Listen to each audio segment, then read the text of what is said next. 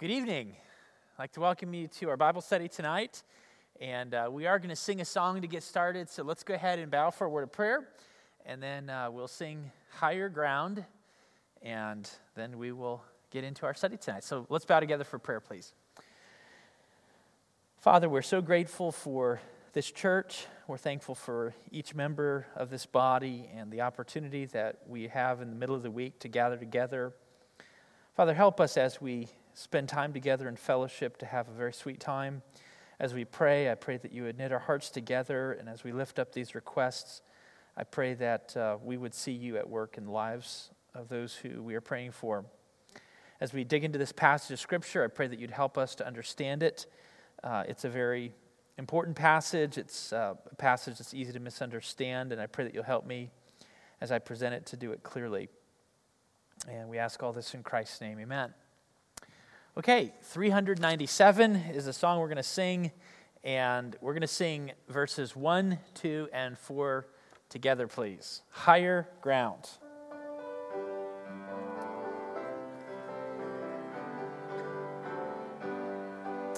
I'm pressing on the upward way, new heights I'm gaining every day.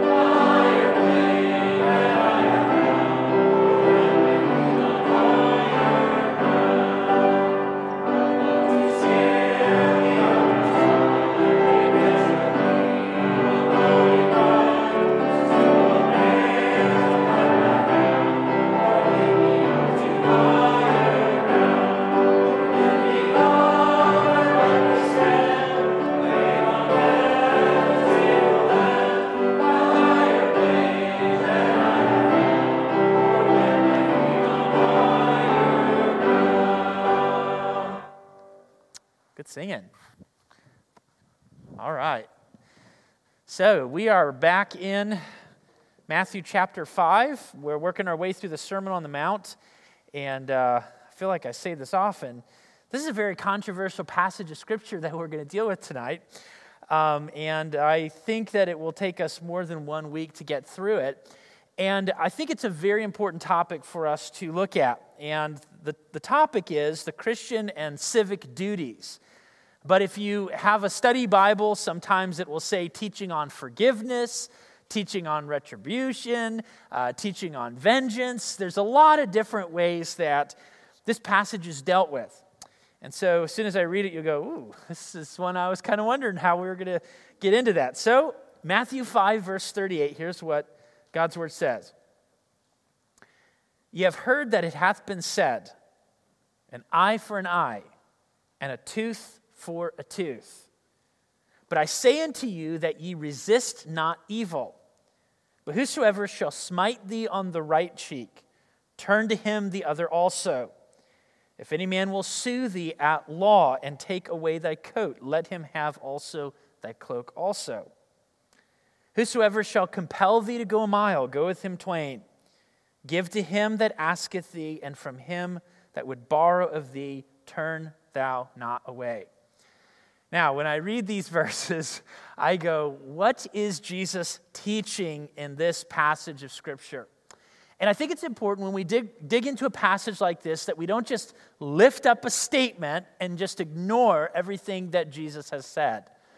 I think it's also very important that we recognize that the things that Jesus is saying are consistent with what has been stated in the Old Testament law. It's not consistent, it actually goes against what is being taught by the rabbis, which is misrepresenting what God has said in His Word. And then one of the things that's extremely helpful to us is when we go into the epistles, you'll see that a lot of the Sermon on the Mount, a lot of the teaching of Christ in this sermon is broken down in the epistles. And I'm going to show you an example of this as we get into this passage. But let me begin, first of all, by kind of summarizing what I think this passage is stating. The character of a growing disciple of Christ should motivate him to defer opportunities for vengeance, willingly accept the consequences for his actions, even when they are excessive, and cause him to humbly bear long with those who cause him frustration. So let me read that again. The character of a growing disciple of Christ should motivate him to defer opportunities for vengeance, willingly accept the consequences for his actions, even when they're excessive, and cause him to humbly bear long with those who cause him frustration. Now, the things that are mentioned in that summary statement, you're going to see them in the various statements that Jesus makes here. Ultimately, what God wants us to be is a virtuous people. And He wants godly virtue to be what shapes how we relate to other people. And this is uh, one of the greatest examples of how this is supposed to shape our lives is when we have conflicts with other people, interpersonal challenges. How is godly virtue supposed to how is it supposed to shape us in those situations? So, first of all, from that summary, let's get into a couple of introductory thoughts that I hope will be very helpful. This is obviously a very challenging passage of Scripture. And I'm going to give you some questions to think about based on what we've just read here. But these verses are some of the most challenging interpretively because of the way that they're stated. It appears, by reading through it very quickly, that these statements are made with no qualification. Okay? So, if somebody asks me to give them something, I've just got to give it to them, no matter what it is, no matter how much it is, no matter whether it's going to be good for them or not.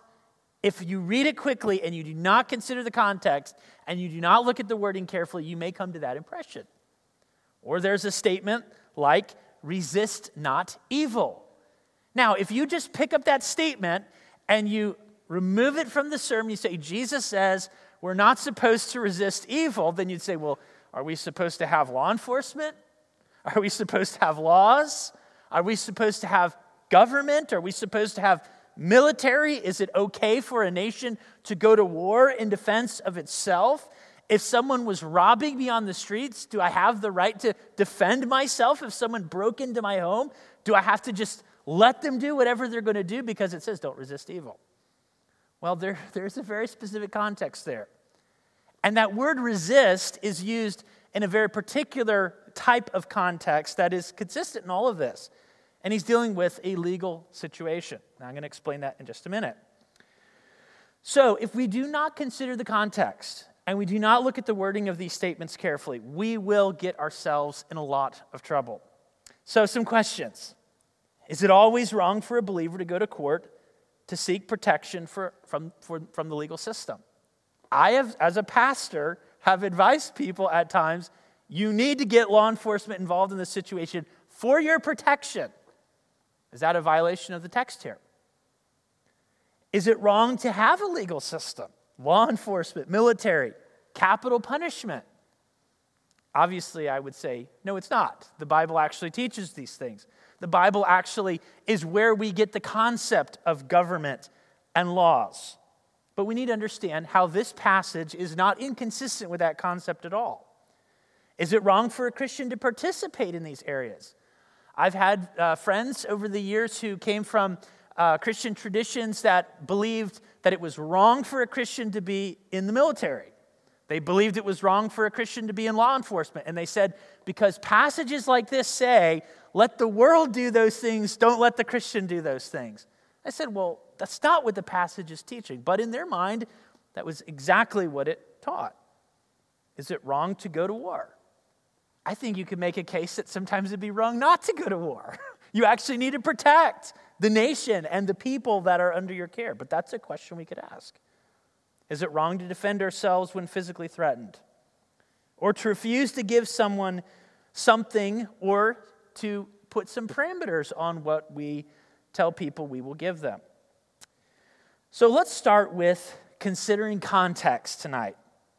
we need to consider the context and the whole teaching of Scripture on these issues. The same God who gave us the Old Testament laws is the same God who gave us these instructions, and the same God who gave us the instruction in the epistles. Now, as the Holy Spirit moved people like Moses to write in Leviticus and Numbers and Deuteronomy, and the Holy Spirit was speaking through the Apostle Paul in the epistles, and when Jesus is talking in this passage, there's not an inconsistency in what is being communicated.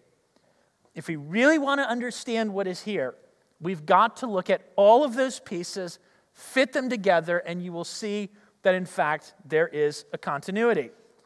And so I want to observe this first.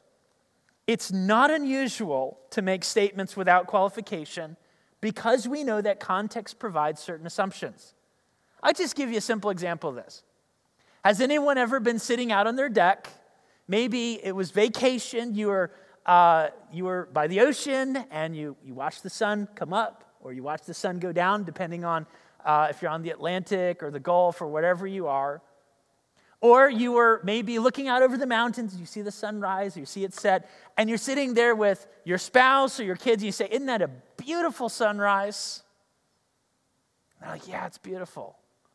Hold on a second.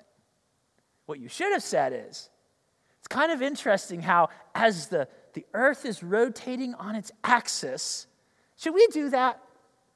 No, it doesn't make any sense to do that. The, the fact is that when I make a statement like, it's a beautiful sunrise, yes, it is true that I could break this down scientifically and talk about what's actually taking place, but the context basically is to say, as I'm sitting here, I'm watching the sunrise, and it's absolutely beautiful. And nobody sits there and goes, Oh, you're, you're wrong in the way that you're explaining this. In other words, the context gives some parameters.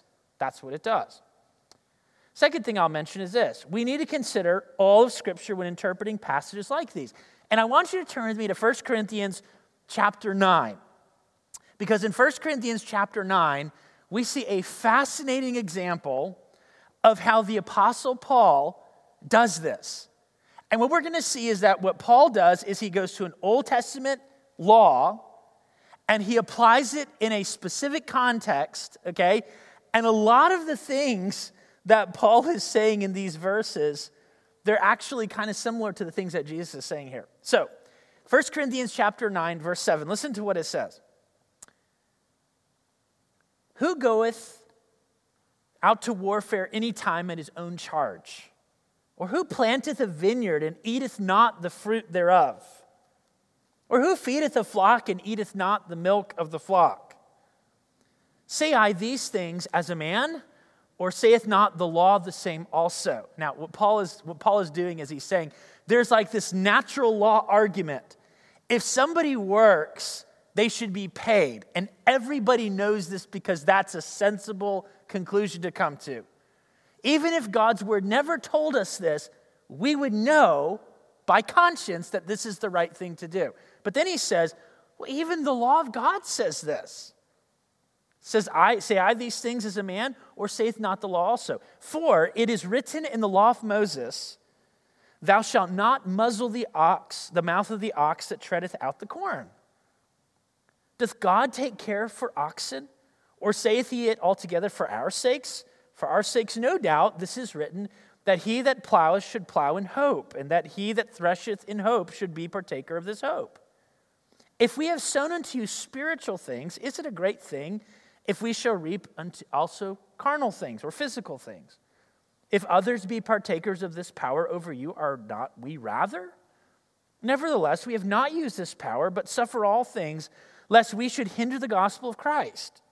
Do you not know that they which minister about holy things live of the holy things of the temple, and they which wait at the altar are partakers with the altar? Even so hath the Lord ordained that they which preach the gospel should live of the gospel. But I've used none of these things, neither have I written these things, that I should be so done unto me, for it were better for me to die than that any man should make my glorying void. Now, this is a fascinating passage of scripture. And I want you to think about this in the light of where we're going to go in the Sermon on the Mount discussion. So, Paul begins with an Old Testament example. And this Old Testament example is an interesting one. In this example, he talks about an animal that is crushing grain. And he says, You do not muzzle the ox when it's working for you. Now you say, What does this have to do with what Paul is saying about being a preacher of the gospel and how they have a responsibility to, to pay him for the work that he's doing so that he doesn't starve? And then now he's going to go and he's going to say, and by the way, even though I have that right, I'm going to choose not to take it from you. It's like, where does this all come from? I think this is actually very helpful for us to understand how the Old Testament law is applied. Basically, there is a very simple principle here. And Paul is taking an example and he is applying it in a way that could go into lots and lots of different situations. He's applying this example, showing that there are many potential situations where the principle could be applied. And that's because the Old Testament law is written like case laws. So instead of saying, okay, in this situation, and then he gives 50 other scenarios where the exact same principle applies, which is kind of what our legal system does, right? Okay? That's the way our legal system is. And that's why if you walk into a lawyer's office, you just see books and books and books and books of all these examples, okay? The Old Testament law is a lot simpler. We have one example that teaches a principle, and then there are infinite number of scenarios where that principle could be applied. So he says if you have an animal and it's working for you, you don't muzzle it, you let it eat the grain because it needs to be taken care of. If you are benefiting by its labors, it should benefit by you taking care of it. That's what the principle is. But it doesn't just apply to animals, it applies to all kinds of different situations. And what Paul is saying is this is an example of that principle being applied. Though the principle could have been applied by Paul properly, and he goes on to state that that is the case, he chooses not to demand that right based on a higher principle which was shaped by biblical values. You know what that was? Paul said, even though I have a right to expect you, church at Corinth, to take care of me because I'm teaching you the Word of God, I know that your mindset about giving and ministry is wrong. And so I'm choosing not to take anything from you. That's a pretty amazing thing to think about. Okay? He's saying, I'm choosing to defer my right because I have a greater concern that the gospel ministry is not compromised. That's what he's saying. You say, well, why does he take the time to state that they have a responsibility? Well, because it was true, okay? What was also true is he was trying to help them realize they're thinking about this whole issue was wrong. And so he states, This is true, but I'm going to defer my rights for your good at this season in your life. Even though he chose not, chose not to demand the rights for the good of the people involved, he called attention to the principle. Now, you know what this does? What this shows you is that when, you're, when you have situations as a New Testament Christian and you want to know what God has to say about it, it's totally appropriate to go to the Old Testament law and read the law and, and understand what the principle is behind that law, that timeless truth that it's built on, and ask the question Is there ever a place in the New Testament where that principle is applied? And if it is, guess what? you have a valid principle that you can put to work in trying to figure out how to handle a situation. That's an important observation for us when we come to these verses. Third observation there's an Old Testament pra- uh, foundation that we need to understand, and I want to talk about a couple of examples of that in just a few minutes, but I'm going to, defer from that.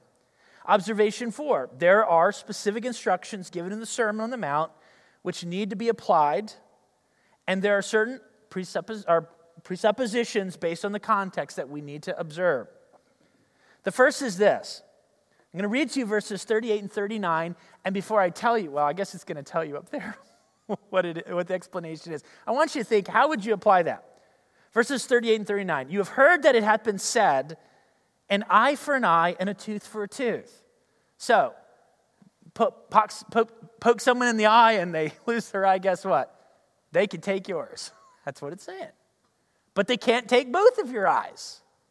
Or if you knock out somebody's tooth, they have the right to knock out your teeth, but not all your teeth, okay? You say, well, uh, uh, we'll talk about it later. I want to keep moving. But I, I yeah, I'll, I'll answer your question later. But that's what he's saying. But then he moves on to say this But I say unto you that ye resist not evil. Say, what in the world is he saying?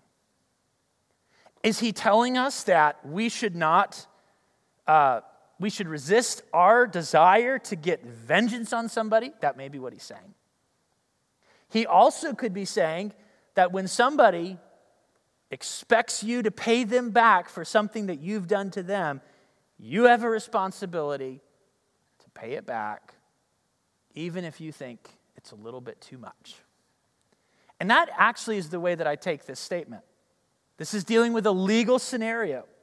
If you've done wrong and you have to pay damages, do it, even if the person who you have wronged is unnecessarily aggressive in their demands. Now, this is a legal scenario. And one of the problems, one of the reasons that Jesus is addressing these issues is because things that need to be taken care of in a legal system, people are taking care of on their own in interpersonal relationships. And that's a problem. God created the government to deal with certain issues. And so he's saying, don't do that. Here's the second one, verse 39. Whosoever shall smite thee on the right cheek, turn to him the other also.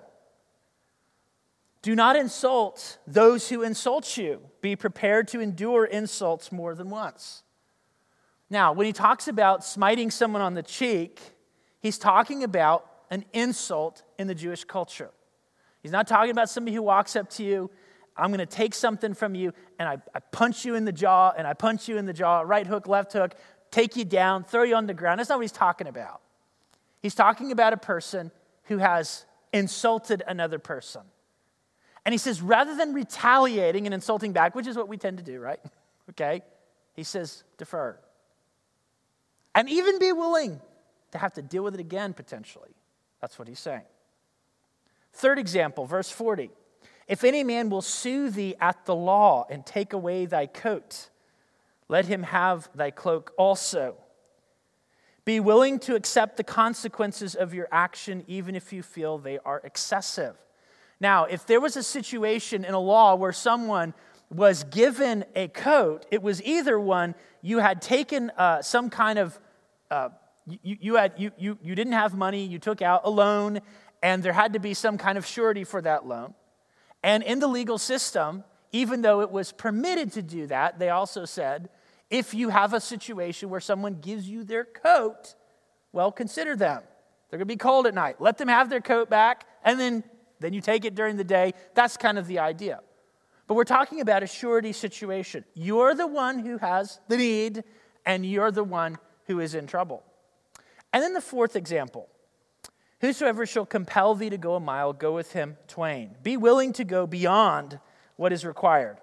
I'm not going to get into this uh, fully right now, but he's talking about a situation where there were certain laws where Rome had rule over Israel at the time, and someone could walk up to you and say, as a soldier, you need to carry my stuff.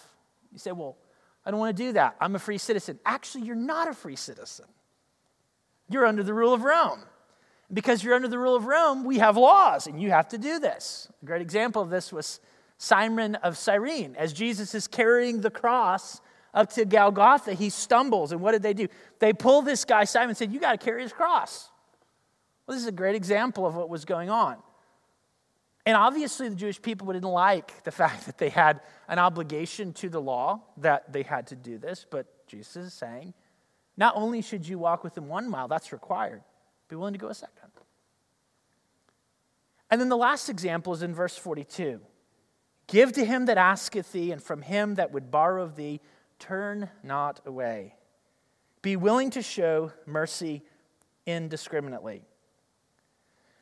The fifth observation is that the immediate context of the sermon needs to be considered. Now, these statements have to be considered in the light of everything else that Jesus has already stated. And what has the focus of the sermon been? Well, it's been about the heart. It's been about the character, the disposition of someone who is a believer, Now, I'm using the term Christian, obviously, we're far removed from this, but someone who is a believer, disciple of Christ. He talks about a healthy Christian being someone who is meek, rather than them being retaliatory. They're a person who lets God fight for them. They control their passions instead of lashing out. He talks about them being a person who's merciful. The idea is when they see a person in a difficult situation, rather than uh, having a calloused attitude toward them, there's a kindness. They see them in need and they, they desire to help. Character quality. Pure in heart. There's not duplicity, there's not a double mindedness in this person.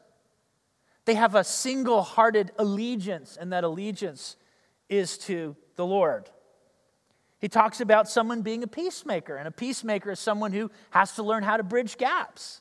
They have to be patient. They have to be willing to endure with people. They have to willing, be willing to go to someone who doesn't want to resolve the issue. They may have to confront this individual and they have to navigate the conversation. They may have to bring other people into the situation, but they desire for relationships that are broken to be restored.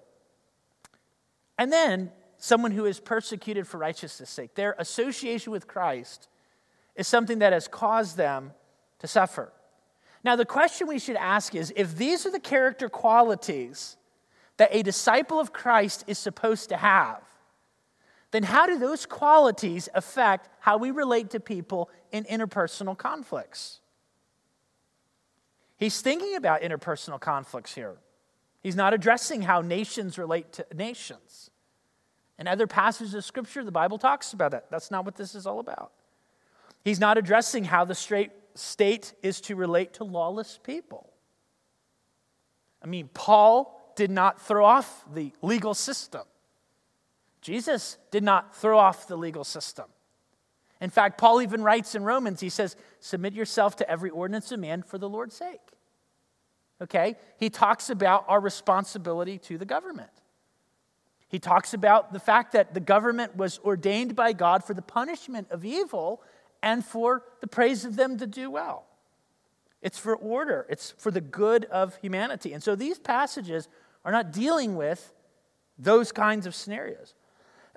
He's not addressing a situation where a person's life is in danger, someone's trying to kill them, they're trying to physically assault them, and they need to defend themselves. He's addressing a very specific misuse of the law, using the law to destroy another person or using the legal process to avoid our responsibilities. And by the way, do we not have a problem with this today in our society? We absolutely do.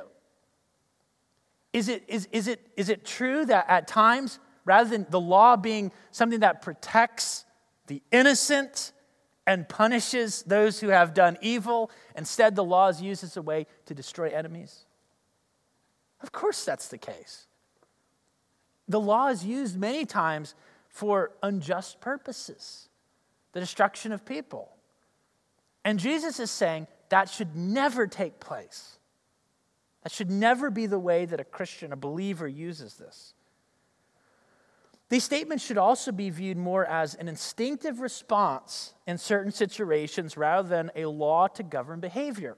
What I mean by that is Jesus doesn't say, Well, let me give you 10 scenarios. And in this scenario, you do it this way. In this scenario, you do it this way. In this scenario, you do it this. And he goes through all 10, and then you're like, well, I got an 11th one I want to ask you about. That's not what he's doing. The right way to look at it at this is how would a godly person respond in such a situation? The wrong way to look at it is, well, where are my boundaries? Where do I draw the line? I want to go to that point and I don't want to push past it. Just give me my limits. Okay? His point is not, let me give you another law. He's saying, let me explain to you how godly people respond in such situations. Observation six. There are specific applications given in the epistles that are inspired applications of these teachings. Turn with me to Romans chapter 12. Now, I'm not going to actually break this down fully. I'm just going to read it so that you can see the parallels. And what you're going to notice is that the things that are stated in the, or in the Sermon on the Mount, where he talks about an eye for an eye and a tooth for a tooth, not resisting evil, Whoever smites you on the right cheek, turn the other also. Someone sues you at the law and takes away your, your coat, let him have the other. Whoever compels you to go a mile, go with them an extra mile. If someone asks of you to borrow, let them do it, okay? How does Paul apply Christ's teaching? Well, you're going to see an example of this right here in this text. Here's what he says Be kindly affectioned one toward another with brotherly love, in honor preferring one another. Pause. Is that a law or is that a description of a disposition of the heart that we should have? It's, it's, a, it's a disposition of the heart. Kindly affection, okay? Can you legislate kindly affection toward other people? I mean, good luck, all right? You can't do it. You can legislate, don't steal, okay? You, you can have a law, it's written, you know, you, you got to do it this way. If you, if you break the law, we, we go to court about it. But be kindly affectioned, you can't legislate that. Either you have it in the heart or you don't. He's saying this is where it starts. Right behavior as a Christian doesn't start with, tell me where all my lines are, tell me where I can go and where I can't. It starts with the heart. Be kindly affectioned one to another with brotherly love and honor, preferring one another. That's where it starts. If this is really where a person's heart is, then these are the ways that it's going to manifest itself in the kinds of potential troubles we encounter. He says, rejoicing in hope, patient in tribulation, continuing instant in prayer. Now, pause for a moment he's got some kind of situation in his mind when he writes, rejoicing in hope, patient in tribulation, continuing instant in prayer. You know what he's talking about? He's talking about how we deal with people who are troublesome. okay? Rejoicing in hope means I am looking forward to a day when this is resolved, okay? And I'm hopeful that it will happen. When he talks about patient in tribulation, he's saying, even though this person is being difficult, I'm enduring. I'm long suffering. I'm kind. I'm enduring under the load. Continuing in sin and prayer. I'm continuing this state because I am asking God for strength, asking Him for grace, asking Him to work. This is how it plays itself out. Distributing to the necessity of the saints, given to hospitality. Do you see the, the parallel between that and what he says about people who ask and you give? He's talking about different ways that Christians give. Bless them which persecute you. Bless and curse not. Do you see that coming out from the Matthew passage? Mind not high things, condescend to men of low estate. Recompense to no man evil for evil. Eye for an eye, tooth for a tooth. Give me my pound of flesh. I want vengeance. What does the law allow? I want to take it to that level. He says, don't do that. Mind not high things, recompense to no man evil for evil. If it be possible as much as life, and you live peaceably with all men. Now, obviously, that's telling us some people you can't live peaceably with. Okay? If it be possible as much as lieth within you. But what does that tell you? As much as the responsibility, the burden lies on your shoulders, you do it. Now, I can't make you repent. I can't make you ask for forgiveness. I can't make you come to me to try to resolve an issue. I can go to you. I can present a case. I can bring someone else involved so that we try to resolve the issue. I cannot make you do it, okay? You can't make me do it. So there are limitations. But as much as it lies in us, we, we do it. Dearly beloved, avenge not yourselves, give place unto wrath. If thine enemy be hungry, feed him. If he be thirsty, give him to drink. In so doing, thou shalt heap coals of fire on his head. Be not overcome with evil, but overcome evil with good. Do you see the parallel? Do you see how what Paul is saying sounds like it's just an expansion of what Jesus is saying? Well, it sounds like that because that's what it is, okay? If you want to understand what Jesus is saying, then look at how Paul applies it. This is the divine narrative through the Apostle Paul on what Jesus has stated. Observation seven. I'm just going to do eight, don't worry. How did the Lord interact with people? Was Jesus always deferential, did sometimes he confront? Well, he did both, okay? Well, was Jesus violating his own principle? The answer is, of course not. Obviously, there were times that he had to look someone in the eye and say, You're wrong. Obviously, there were times that he was very blunt, very forceful. He demanded justice. Yet in other situations, he was very deferential, very kind, very merciful. Here he is when he's nailed to the cross and he says, Father, forgive them, for they know not what they do. Okay? You look at that. What does it show you? It shows you that there is a balance in this issue. There were times that he made no defense, and there were times that he made a defense. There were times he extended grace, there were times he demanded justice. Obviously, godly wisdom and a righteous character can resist evil and should resist evil in certain situations, while they also can differ in certain situations. We see the exact same thing with the Apostle Paul. Paul affirmed the scriptural teaching on human government. I mentioned this in the book of Romans. Peter affirms the same concept when he talks about human government. He affirmed the legal system. He commanded the release of one's right to vengeance. He commanded Christians not to go to court with one another in interpersonal disputes. There were times he demanded justice, not grace. I think about times where the Apostle Paul was, was mistreated, he didn't say a word about it. There are other times that he said, Why have you punished a Roman citizen without a trial? What? You're a Roman citizen? Yeah, I am. Yeah, I was born a Roman citizen. And he, he made a point of it. The point is that there is a time to demand justice, and there's a time to extend grace. And godly character and godly wisdom help us to know which direction to go. Now, I'm looking at our time and I'm going to have to stop here, but what I'd like to do, Lord willing, next week is I'd like to get into some of these Old Testament passages. So you can see, we've looked a little bit at the, the, the, the epistle side. I want you to see the Old Testament side, and then I want you to see how they all fit together before we move to the application side. So that's where we're going to go, Lord willing, next week. So let's bow together for a word of prayer. And uh, if anybody has questions, I'd be glad to talk to you about that. All right, let's pray. Father, I pray that you'll help us as we think about this passage of Scripture. Help us to recognize that, in fact, we have a great need to be a godly people who are willing to lay aside our rights and situations, who are willing to accept insults. There are times that we have to bear the consequences of our actions. And I pray that we would recognize that godly people have to do that.